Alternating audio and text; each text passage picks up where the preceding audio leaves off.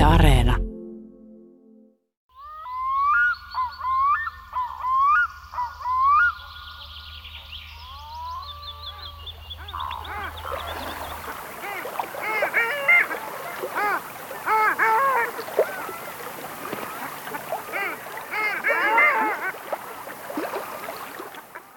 Syksyllä tuhatyhdeksänsataakaksitoista hankin kaksituhatta rengasta, neljää eri laatua, varustettuna nimelläni ja osoitteellani sekä numerolla. Nämä jaettiin nuorille ystäville eri osissa maata. Näin kirjoittaa Johan Axel Palmén pari vuotta myöhemmin. Ja niin saivat renkaansa ylioppilas Finnilä, tohtori Forssius, taiteilijat Snellman ja Karppanen, maisteri Merikallio, metsänhoitaja Monttel ja lehtori Suomalainen. Ja tästä alkoi varsinaisesti lintujen rengastus Suomessa. Lintujen häviäminen tältä pohjoiselta pesimäalueelta on kiehtonut ja ihmetyttänyt ihmisiä tietenkin pitkään. Varsinaisen nykyaikaisen rengastustoiminnan käynnistäjänä pidetään tanskalaista lehtoria Hans Christian Mortensenia. Hän valmisti itse alumiinista tuhatkahdeksansataayhdeksänkymmentäyhdeksän numeroituja renkaita ja laittoi ne kottaraisille. Ja siitä suurin piirtein homma lähti liikkeelle. Ja Palmén oli ensimmäisiä, jotka ymmärsivät, että siinäpä hyvä idea. Ja kun hän sitten jäi eläkkeelle professorin hommista, niin hänpä käynnisti rengastustyöt Suomessa. Ja siitä se on jatkunut reippaasti yli sata vuotta ja todella reippaasti yli kymmenen miljoonaa rengastusta. Mutta paljon, paljon muutakin mahtuu tämän herrasmiehen elämään, siis hämmästyttävän paljon, niin kuin kohta selviää. Ja monella tavoin Palménin vaikutus tuntuu edelleen. Johan Axel Palmén on, niin voi sanoa, suomalaisen lintutieteen suurimpia nimiä. Ja kun hän sitten kuoli, niin oli kuin suuri tammi olisi kaatunut. Näin kertoo dosentti Timo Vuorisalo. Hänen on täytynyt olla hyvin karismaattinen tyyppi, koska hänestä on valtavasti hyviä vitsejä ja anekdootteja säilynyt. Ja hän opetti kaksi sukupolvea suomalaisia biologeja ja keneltäkään ei ole kuulunut mitään negatiivista. Hän on ollut mukava mies, kiinnostunut kaikesta, mutta varmaan sellaisilla ihmisillä, jotka ei ollut kiinnostuneita biologiasta, niin hyvin rasittava.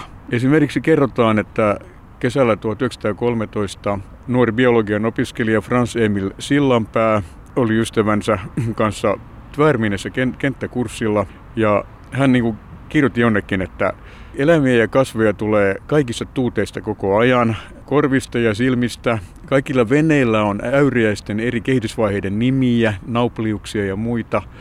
Ruokapöydässä ei puhuta mistään muusta kuin eläimistä ja kasveista. Mutta jos tällaista on sietänyt, niin Palmén on ollut varmaan ihan fantastinen henkilö. Kun näkee jotain valokuvia hänestä, niin niistäkin tulee semmoinen aika sympaattinen olo. Joo, hänestähän on muutamia tämmöisiä kuuluisia valokuvia. Ja onneksi vähän muutakin kuin pönötyskuvia. Muun muassa hänestä on kuva ilmeisesti jossain Tvärminen rantakalliolla kiikoiramassa lintuja. Ja tästä kuvasta on arveltu, että se olisi niin kuin ensimmäinen valokuva Suomessa kenestäkään ihmisestä lintuja kiikarilla katsomassa. Hänestä, hän oli niin kuin olemukseltaan nukkavieru, kulki rääsyissä suurin piirtein ja tota, Tvärminessä siellä paikallinen väestö niin kutsui teukkaita ukoksi. Mutta hän oli kaikesta kiinnostunut. Hän oli aika varakas. Hän osti itse Tvärminnen alueen omilla varoillansa ja lahjoitti sen myöhemmin Helsingin yliopistolle. Ja kerrotaan tosiaan, että kun hänen luokseen meni niin neuvoa pyytämään, niin sitä aina sitten kanssa sai, ehkä liiankin kanssa. Minkä verran hänen lapsuudestaan tiedetään? Hän ei kirjoittanut mitään omaa elämäkertaa, joten meidän tiedot on aika lailla tämmöisiä säätyläisperheiden yleiseen elämänmenoon liittyviä tietoja. Hänhän oli, oli tämmöistä kulttuuri- ja virkamiessukua. Hänen isänsä oli Johan Filip nimeltään. Hän oli lakitieteen professori, mutta päätyi aika paljon hallintotehtäviin. Hänestä tuli muun muassa senaatin oikeusosaston varapuheenjohtaja ja sijaiskanslerikin. Ja hänet aateloitiin vuonna tuhatkahdeksansataaseitsemänkymmentäviisi. Hänen äitinsä oli, oli Bonsdorffien aatelissukua, Charlotta. Ja Palménin eno oli, oli tota anatomi- ja lääketieteen professori Evert Julius Bonsdorff, joka oli myöskin luontofriikki. Hän keräili hyönteisiä, lintuja, sen lisäksi hän teki lääketiedettä. Eno Bonsdorffilla on täytynyt olla iso vaikutus nuoren Palménin luontoharrastuksen virjäämiseen. Hän oli alun perin, kuten enonsa, kiinnostunut hyönteisistä. No miten sitten, kun tuli opiskelujen aika, niin miten hän sitten teki päätöksen? Hän oli yliopistolla jonkinnäköisenä assistenttina jo kahdeksantoistavuotiaana nuorena miehenä, mutta hänelle kävi sitten niin, että kun hän oli opiskelija nälkävuosina tuhatkahdeksansataakuusikymmentäluvun lopulla, niin Fauna- ja Flora-seura, eli Suomen vanhin tieteellinen yhdistys, hienommalta nimeltään Societas pro Fauna et Flora Fennica, päätti järjestää tutkimusmatkan, biologisen tutkimusmatkan Länsi-Lappiin. Ja tämän piti tapahtua tuhatkahdeksansataakuusikymmentäseitsemän ja näin se tapahtuikin. Ja neljä nuorta miestä, joiden kaikkien etunimi oli Johan, lähti tälle retkelle. Siinä oli Johan Axel Palmén, sitten oli Johan Peter Norrlin, tuleva kasvitieteen professori, John Sahlberg, tuleva hyönteistieteen professori ja lisäksi Johan August Malmberg, joka myöhemmin suomensi nimensä Augusti-Johanna Melaksi. Ja kun nämä neljä Juhania sitten joskus toukokuussa pääsivät sinne Länsi-Lappiin, niin vuodet oli tosi kovia, oli kylmää, talvi tuntui venyvän loputtomiin, ei voitu kerätä hyönteisiä, joka oli retken alkuperäinen tavoite. Ja niinpä Sahlberg ja Palmén yhdessä ryhtyivät tutkimaan lintuja. Ilmeisesti muutkin tekivät sitä. Ja he julkaisivatkin sitten lintuhavaintoja Länsi-Lapista, ja tämä oikeastaan varmaan oli alkuna Palménin lintuuralle. Tämä tuhatkahdeksansataakuusikymmentäseitsemän retki. No sitten seuraavana vuonna kuoli merkittävä lintumaalari Magnus von Wright, joka oli jonkin, joitakin vuosia aikaisemmin julkaissut ensimmäisen suomalaisen lintukirjan, sen ensimmäisen osan, Finlands Fåglar. Ja hän sai valmiiksi vain puolet Suomen linnustosta, ja von Wrightin perikunta sitten kaipasi, kaipasi työlle jatkajaa, ja ilmeisesti nuori opiskelijapoika tai vastavalmistunut maisteri sitten hierarkian alimpana laitettiin töihin, ja näin Johan Axel Palmén pääsi tutustumaan Magnus von Wrightin lintuaineistoihin ja lintukirjaan, ja hän innostui asiassa tavattomasti ja käytti työhön yli kaksi vuotta. Ja tämä kakkososa, joka on sekä von Wrightin että Palménin nimissä, niin on ihan erilainen kuin ykkösosa.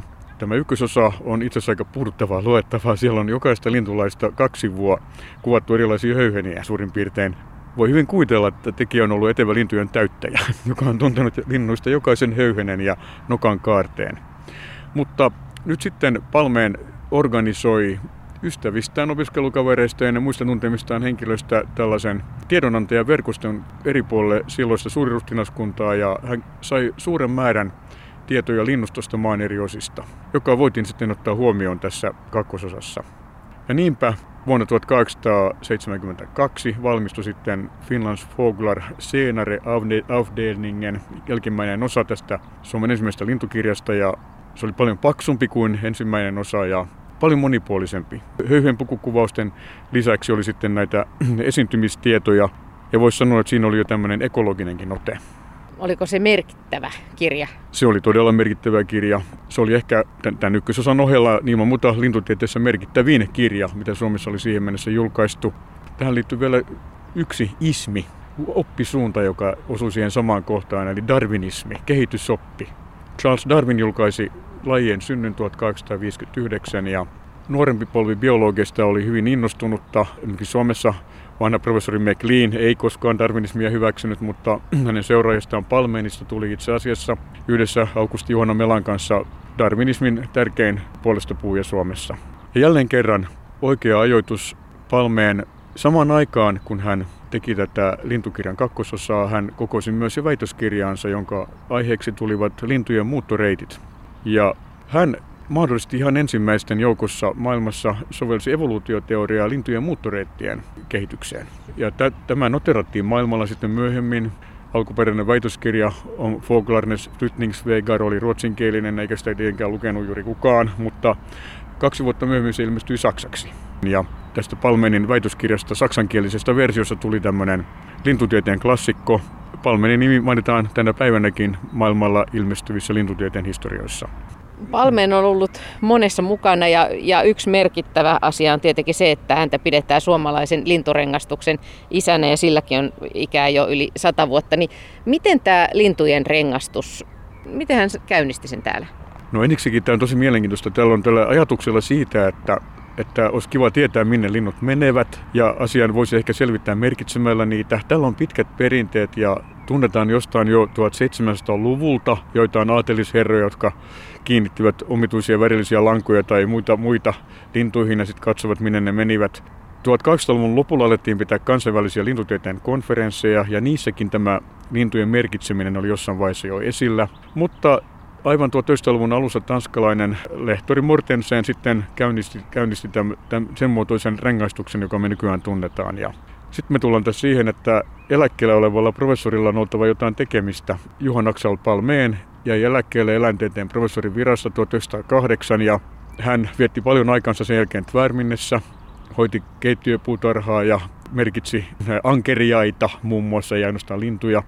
Mutta hän innostui tästä tanskalaisesta rengastuskeksinnöstä, ja vuonna tuhatyhdeksänsataakaksitoista hän omalla kustannuksellaan osti neljää eri kokoa alumiinirenkaita, yhteensä kaksituhatta kappaletta. Ja kun hänellä oli tämä valtakunnallinen nuorten kollegojen ja harrastajien verkosto, hän lähetti ne, lahjoitteli niitä eri puolille ja sanoi, että olkaa hyvä, kokeilkaa näitä. Ja tota, Suomen ensimmäisen linturengastuksen teki Einari Merikallio toinen päivä helmikuuta tuhatyhdeksänsataakolmetoista Oulussa, ja onnellinen renka, renkaan jalkansa saanut oli Tali Tiainen. Eli tuota, Palmén tosiaan toi tämän innovaation, keski-eurooppalaisen innovaation tänne Suomeen, ja jo kaksi vuotta myöhemmin, vuonna tuhatyhdeksänsataaneljätoista, hän pystyy raportoimaan jo kaksikymmentäviisi rengaslöytöä eri puolilta Eurooppaa näistä alumiinirenkaista. Niihin oli painettuna hänen nimensä ja Mus Zool Helsinki. Se riitti siihen aikaan, ei tarvittu mitään sähköpostiosoitteita eikä muita. Onko näitä vanhoja renkaita vielä tallella? On tallella. Itse asiassa muutama vuosi sitten julkaistiin loistava kirjakaksikko Suomen rengastusatlas, ja ykkösosassa on kuva erittäin tyylikkäistä sikarilaatikosta, joka ilmeisesti oli Palménin omistama, ja siellä on vielä näitä alkuperäisiä renkaita jäljellä jonkun verran. Onko Palmén itse hyvä rengastamaan lintuja? Sikäli kun tiedän, hän ei rengastanut yhtään lintua. Hän, hän tosiaan hän oli loistava delegoija, ja ehkä hän ajatteli, että antaa nuorempien hoitaa. Että hän, hän tyytyi siihen, että hän keräsi tietoja näistä rengaslöydöistä ja pyrki innostamaan nuorta polvea havainnoimaan lintuja. Ja renkaathan oli aivan uskomattoman hyviä. Ihan parin kolmen vuoden sisällä saatiin jo selville nauru, naurulukin muuttoreitti. Se olisi jännä päästä kokemaan sitä aikaa, että onko siinä ollut semmoinen valtava innostus käynnissä, kun ruvetaan saamaan näitä havaintoja ja laitetaan ensimmäisiä renkaita ja, ja tietoa alkaa vähitellen tulla. Siinä on varmasti ollut, ollut juuri tällainen innostus. Siinä, siinä tuli ikävä kyllä sitten nämä, nämä hankalat vuodet. Tuli vähän pula-aikaa ja kansalaissotaa ja muuta. Ja kun Palmén kuoli tuhatyhdeksänsataayhdeksäntoista, niin tuli semmoinen parin kolmen vuoden katkos. Kun lukee sen ajan aikakauslehtiä, luonnontieteellisiä, niin se on ihan kuin olisi iso tammi kaatunut. Eli kun kaikki oli tehty Palménin katveessa, niin, niin vähän aikaa valit, valitsi niin kuin semmoinen pieni hämmennys, että mitä me nyt tehdään. Ja sitten Ilmari Välikangas otti aika pian hoitaakseen nämä rengastusaineistojen keruut. Ja, ja alusta asti tämä rengastus on ollut keskitty Helsingin yliopiston eläinmuseoon, ja sitä siellä se on vieläkin. Mutta harvinaisen hmm. hyvä idea täälläkin, koska sitä on yli sata vuotta tehty ja sen kautta ollaan, ollaan paljon lintujen muutosta saatu selville. No, mites siis mainitsit jo Timo Vuorisalo äsken tässä tämän, tämän Tvärminnen, niin Palménhän ehti perustaa Tvärminnen eläintieteellisen laitoksenkin. Joo, hän oli, tämä liittyi siihen taas, kun hän vietti kesiään tuolla Espoon saaristossa perheineen. Hänen vanhemmillaan oli siellä kesähuvila. Ja hän ei ollut itse ollenkaan vesibiologi, mutta kun hän nyt sitten oli eläintieteen professori, niin hän ajatteli, että kyllä sitä vesipuoltakin olisi hyvä varmaan jonkun tutkia. Ja hän vuokrasi Löövöstä Espoon alueelta vuonna tuhatkahdeksansataakahdeksankymmentäyhdeksän tämän pari tämmöistä kalastajamökkiä. Ja järsi sinne kesälaboratorion, joka toimi noin kymmenen vuotta. Sinne mahtui pari opiskelijaa kerrallaan tekemään hommia, mikroskopoimaan, mutta se tuotti kai peräti kaksikymmentäviisi julkaisua tämä kymmenvuotisjakso. Ja muun muassa Karl Mainio-Levander, myöhempi professori, oli hyvin tärkeä henkilö näissä varhaisissa vesibiologisissa töissä. Mutta tässä oli muitakin taustoja.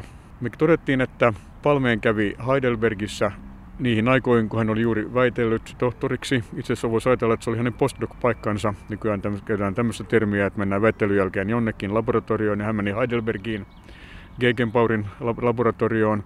Mutta sieltä käsin hän käväisi Italiassa ja Napolissa, ja hän vieraili tämmöisessä Anton Dohrnin vuonna tuhatkahdeksansataaseitsemänkymmentäkaksi, eli pari vuotta aikaisemmin Napoliin perustamassa tutkimuslaitoksessa, joka oli jonkinnäköinen biologinen asema. Ja tämä jäi niin kuin sitten kytemään, tämä idea tästä Napolin, Napolin hienosta meribiologisesta asemasta. Ja sitten jossain vaiheessa, kun kävi ilmi, että sitä löö- hän ei sitä saanut sitten ostaa sitä löövöön, löövöitä itselleen, niin hän sitten palasi tähän ajatukseen kunnollista asemasta ja hankki sitten Tvärminen kylästä vuonna tuhatyhdeksänsataayksi tulevan tutkimusaseman alueet. Kaikkiaan hän, hän, hän hankki yli, pitkälti yli sata hehtaaria maata, muun muassa lähisaaret, ja tänne Tvärminen tilalle perustettiin sitten tutkimusasema. Siellä on edelleenkin olemassa tämmöinen Palmeniana-niminen rakennus jäljellä. Ja siellä sitten ensimmäiset biologian kesäkurssit pidettiin kesällä tuhatyhdeksänsataakaksi. Ja se on varmaan tänä päivänäkin kaikille Helsingissä opiskelijoille hyvin tuttu paikka, tämä Tvärminen eläintieteellinen asema. Vielä nimellä se kulkee. Ja Palmén oli varakas mies. Hän hankki kaiken itse. Aseman ylläpitokin hänen elinaikanaan tuli hänen kukkarostaan. Kaikki sentään ruokansa saivat itse maksaa vieraat, mutta ei paljon mitään muuta. Ja kun hän sitten menehtyi, hän oli poikamies, niin hän testamentasi Tvärminen kaikkinensa Helsingin yliopistolle. Palméniin liittyy monia anekdootteja. Anto Leikola kertoo Suomen eläintieteen historiassaan pienen episodin. Ilmeisesti Tvärminen rantaan oli ajatunut pyöriäinen, joka on Itämeren ainoa valaslaji, ja Palmén oli sitä tutkimassa. Ja s- sitten ilmeisesti pari paikallista kalastajaa souteli Souteli sieltä ohi ja huuteli, että hei, onko ukko saanut kalan? Ja tota, Palmén vaan huikkasi takaisin, että valaskalan. Kun tässä todettiin, niin hän pukeutui aika nukkavierusti ja oli siellä varmaan ha- haalareissa leikkelemässä pyöriäistä, niin eihän siitä porukasta erottunut kuitenkaan kovin paljon.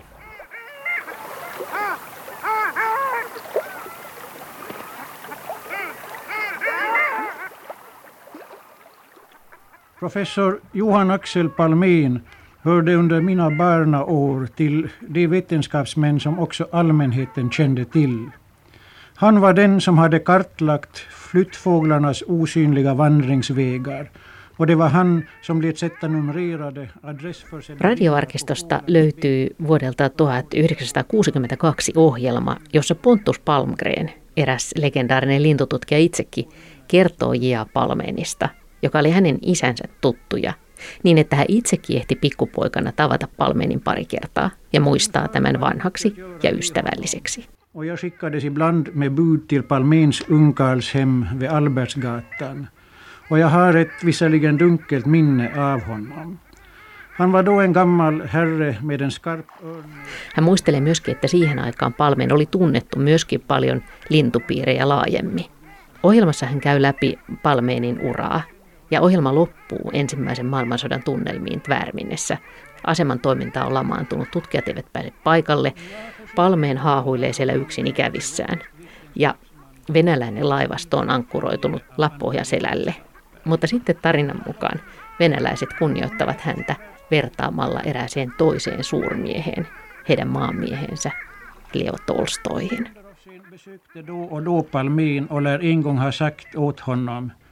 I Ryssland har vi också en stor man. Han heter Leo Tolstoi.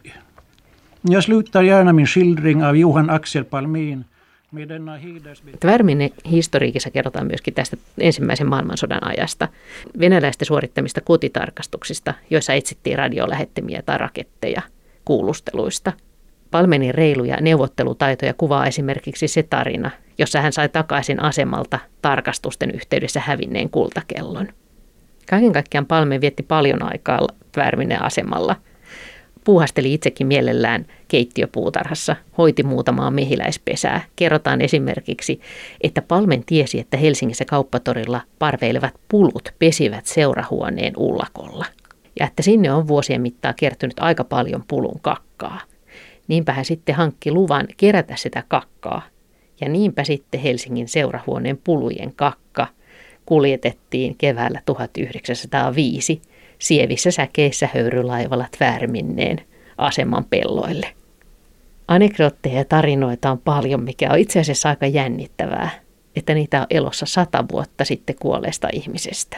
kerrotaan, että hänellä oli kyky herättää ja ylläpitää mielenkiintoisia keskusteluja, että hän piti aivan erityisesti nuorista, ja nuoret pitivät hänestä, tai ukosta, niin kuin he häntä historiikin mukaan kaikella kunnioituksella takanapäin kutsuivat. Ja sukukin piti häntä leppoisena, mutta hiukan outona vanhana poikana. Niin tai näin, joka tapauksessa Palmén oli itse asiassa hyvinkin ajassa kiinni, myöskin luonnonsuojelijana, Timo Vuorisalo kertoo. Hän on ollut erittäin tärkeä pioneeri ja jälleen kerran hän tunsi kaikki. Hän tunsi muun muassa Adolf Erik Nordenskiöldin henkilökohtaisesti, joka oli tämä Koillisväylän löytäjä. Ja sattumalta Nordenskiöld ehdotti ensimmäisenä Pohjoismaihin kansallispuistojen perustamista. Ja herrat tunsivat toisensa, totta kai Nordenskiöld oli paljon vanhempi, mutta Palmén oli varmasti erittäin hyvin perillä tästä kansallispuistoideasta. Hänen erittäin hyvä ystävänsä Johan Peter Norrlin piti tuhatkahdeksansataaluvun lopussa esitelmän, jossa hän koitti soveltaa tätä Nordenskiöldin kansallispuistoajatusta Suomen oloihin. On todennäköistä, että Palmén ja Norrlin ovat yhdessä olleet sitä ideoimassa jossain määrin ainakin. Mutta varsinkin vuodelle tuhatyhdeksänsataaviisi osuu Palménilla kolme merkittävää aloitetta. Hän oli tavattoman innostunut saksalaisen Hugo Conwentzin ajatuksista, joka oikeastaan perustui tämmöiseen keskieurooppalaiseen kotiseutuaatteeseen. Keski-Euroopassahan ei ole alkuperäistä luontoa juurikaan, ja jos luontoa halutaan suojella, niin on tämmöisiä pienimuotoisia kohteita, hienoja kiviä, puuryhmiä, metsiköitä, ja Conwentz kutsui näitä luonnon muistomerkeiksi. Ja hän, oli eri, hän kävi Pohjoismaissakin puhumassa aiheesta, ja mä en tiedä, tapasiko Palmén koskaan Conwentzia, mutta hän tunsi Conwentzin tuotannon hyvin, ja Palmén toi Suomeen tämän ajatuksen siitä, että voidaan suojella tämmöisiä luonnon muistomerkkejä. Yleensä jopa pienialaisia kohteita kannattaa suojella. Tämä, tämäkin idea julkaistiin sekä suomen että ruotsin kielellä samaan aikaan, ja tänä kyseisenä vuonna tuhatyhdeksänsataaviisi hän paitsi ehdotti sitä, että luonnonmuistomerkkejä ruvettaisiin suojelemaan. Hän ehdotti myöskin, että Suomeen pitäisi perustaa luonnonsuojeluyhdistys. Palmén oli järjestömiehiä. Hän oli kantavia voimia tässä äh, Suomen tiedeseurassa, samoin Societas pro Fauna et Flora Fennicassa. Hän oli perustanut itse Suomen maantieteellisen seuran. Ei ole ollenkaan yllättävää, että hän nyt ehdottaa Suomen luonnonsuojeluyhdistyksen perustamista. Mutta siinä tuli monia mutkia matkaan ja tämä toteutui vasta tuhatyhdeksänsataakolmekymmentäkahdeksan, jolloin Palmén oli ollut jo parikymmentä vuotta edesmennyt. Ja kolmas samana vuonna esitty aloite oli Saimaannorpan suojeleminen. Eli, eli tuota, hän jo oivalsi, eikä ehkä sattumalta ollenkaan, koska hänen oppilaansa oli, oli kuvannut muutama vuotta aikaisemmin alalajina saimaannorpan, niin hän ymmärsi hyvin, että tämä on ainutlaatuinen jääkausi, jäänne, relikti, ainutlaatuinen osa Suomen luontoa ja ansaitsee suojelua. Ja tosiaan kaikki nämä kolme ideaa samana vuonna. Sen lisäksi hän, kuten moni muu aikansa eläintieteilijä, niin suhtautui kovin kriittisesti metsästyslainsäädäntöön, jossa muun muassa erotuksetta kaikkia petolintuja haluttiin vainota ja vähentää, vaikka joku tuulihaukkahan on varmaan kutakuinkin hyödyllisin lintu, joka maanviljelijän lähellä voi asustaa. Eli, eli tuota, kyllä häntä voidaan pitää tosi tärkeänä luonnonsuojelun pioneerina. Sanoit, että Palménilla oli eri puolilla Suomea tällaisia tiedonantajia, jotka, jotka sitten kertoivat näistä, auttoivat häntä tässä muuton havainnoinnissa ja ja lintujen rengastuksessa, siis miten tämmöinen harrastajaverkosto oikein rakentui? Palmén on ollut aivan mestarillinen tämmöinen verkostojen luoja. Tosiaan jo silloin nuorena miehenä, kun hän sitä lintukirjan kakkososaa kokosi, niin hän, koko, hän jo silloin onnistui organisoimaan tämmöisiä havainnoitsijoita, jotka raportoivat hänelle siitä, mitä lintuja heidän kotiseuduillaan sitten kulloinkin havaittiin. Ja tämä jäi hänellä niin kuin päälle. Hän toi Suomeen tavallaan lintuekologian tämmöisen lintutopografian muodossa. Tämä kuulostaa hassulta termiltä. Eli tämmöisiä elinympäristökohtaisia lajiluetteloita. Tämä oli lintutopografiaa. Nykyään puhuttaisiin luontotyyppisuojelusta tai vastaavasta. Ja hän julkaisi vuonna tuhatkahdeksansataakaksikymmentäviisi tämmöisen, tämmöisen lintutopografisen tutkimusohjelman. Ja siinä jälleen kerran hän halusi, että kaikki hänen avuliaat lintuharrastajat tuttavansa eri puolilla maata lähettävät hänelle tietyllä tavalla systemaattisesti koottuja tietoja siitä, millaisia ympäristöjä eri pitäjissä on ja mitkä lajit niissä pesivät. Ja voisi sanoa, että melkein koko suomalainen lintutiede on hänelle velkaa, koska esimerkiksi tähän hänen lintutopografisen ohjelmaansa periaatteessa siitä lähti liikkeelle Suomessa edelleenkin hyvin tärkeät lintulaskennat. Eli, eli voisi sanoa, että Palménista lähti, lähti liikkeelle se prosessi, jonka ansiosta Suomen linnussa tunnetaan paremmin kuin minkään muun maan maapallolla. Nyt kun ollaan käyty läpi tätä Palménin historiaa ja Palménin elämäntarinaa, niin, niin ehkä se on myös kertomus siitä, paitsi karismaattisesti idearikkaasta ihmisestä, mutta myös siitä, että ihan olemalla mukava, niin voi saada aika paljon aikaa. Kyllä näin voi sanoa. Ja, ja tota, Palmén tosiaan muodosti jo opiskeluaikanaan nämä verkostot. Nämä neljä Juhania olivat elinikäiset ystävät ja kaikki vaikutti merkittävällä tavalla suomalaisessa biologiassa. Eli, eli opiskeluaikana kannattaa, kannattaa tosiaan tutustua hyvin tyyppeihin ja, ja se kyllä poikii. Toi naurattaa vähän toi muisto, että, että Palmén on ollut näin intohimoinen luonnosta kertoja niin, ja niin, luonnon niin. ystävä, mutta siis oliko hänellä nyt mitään muuta elämässään kuin, kuin tämä luonto? Sitä sopii epäillä. Hän oli tosiaan poikamies. Hänellä oli jo kihlaus nuorena miehenä, mutta siitä ei sitten varmaan tullut mitään. Hän on kyllä niitä ihmiset, jotka ovat tieteelle ja yliopisto-opetukselle elämänsä omistaneet, mutta sen verran tiedetään, että kun hän veti tämmöisen Kuolan, Kuolan niemimaan tutkimusretken tuhatkahdeksansataakaksikymmentäseitsemän, niin hän hommasi tämän retken tarpeisiin kameran. Hän oli ensimmäisiä Suomessa, jotka harrasti ulkoilmavalokuvausta. Sitten hän on, hän on täytynyt pitää kartoista. Se varmaan oli Nordenskiöldin perua, koska Palmén itse asiassa kokosi noin kaksisataa sivuiksi julkaisuksi Nordenskiöldin vegamatkan linnustohavainnot tuolta arktisilta alueelta. Ja kuten tiedetään, Nordenskiöldillä oli luultavasti maailman paras karttakokoelma. Ja kuten jo mainittiin, hän perusti Suomen maantieteellisen seuran. Hänelle oli hyvin tärkeä hanke tämmöinen Suomen kartasto.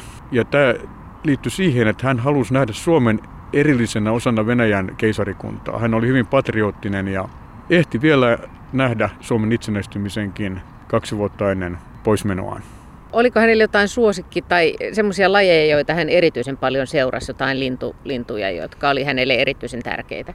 Tämä on hyvin vaikea kysymys, koska hän oikeastaan oli nimenomaan lintuyhdyskuntien tuntija ja tutkija. Että hän kiinnosti nimenomaan se, että mitä lintuja jollain alueella elää.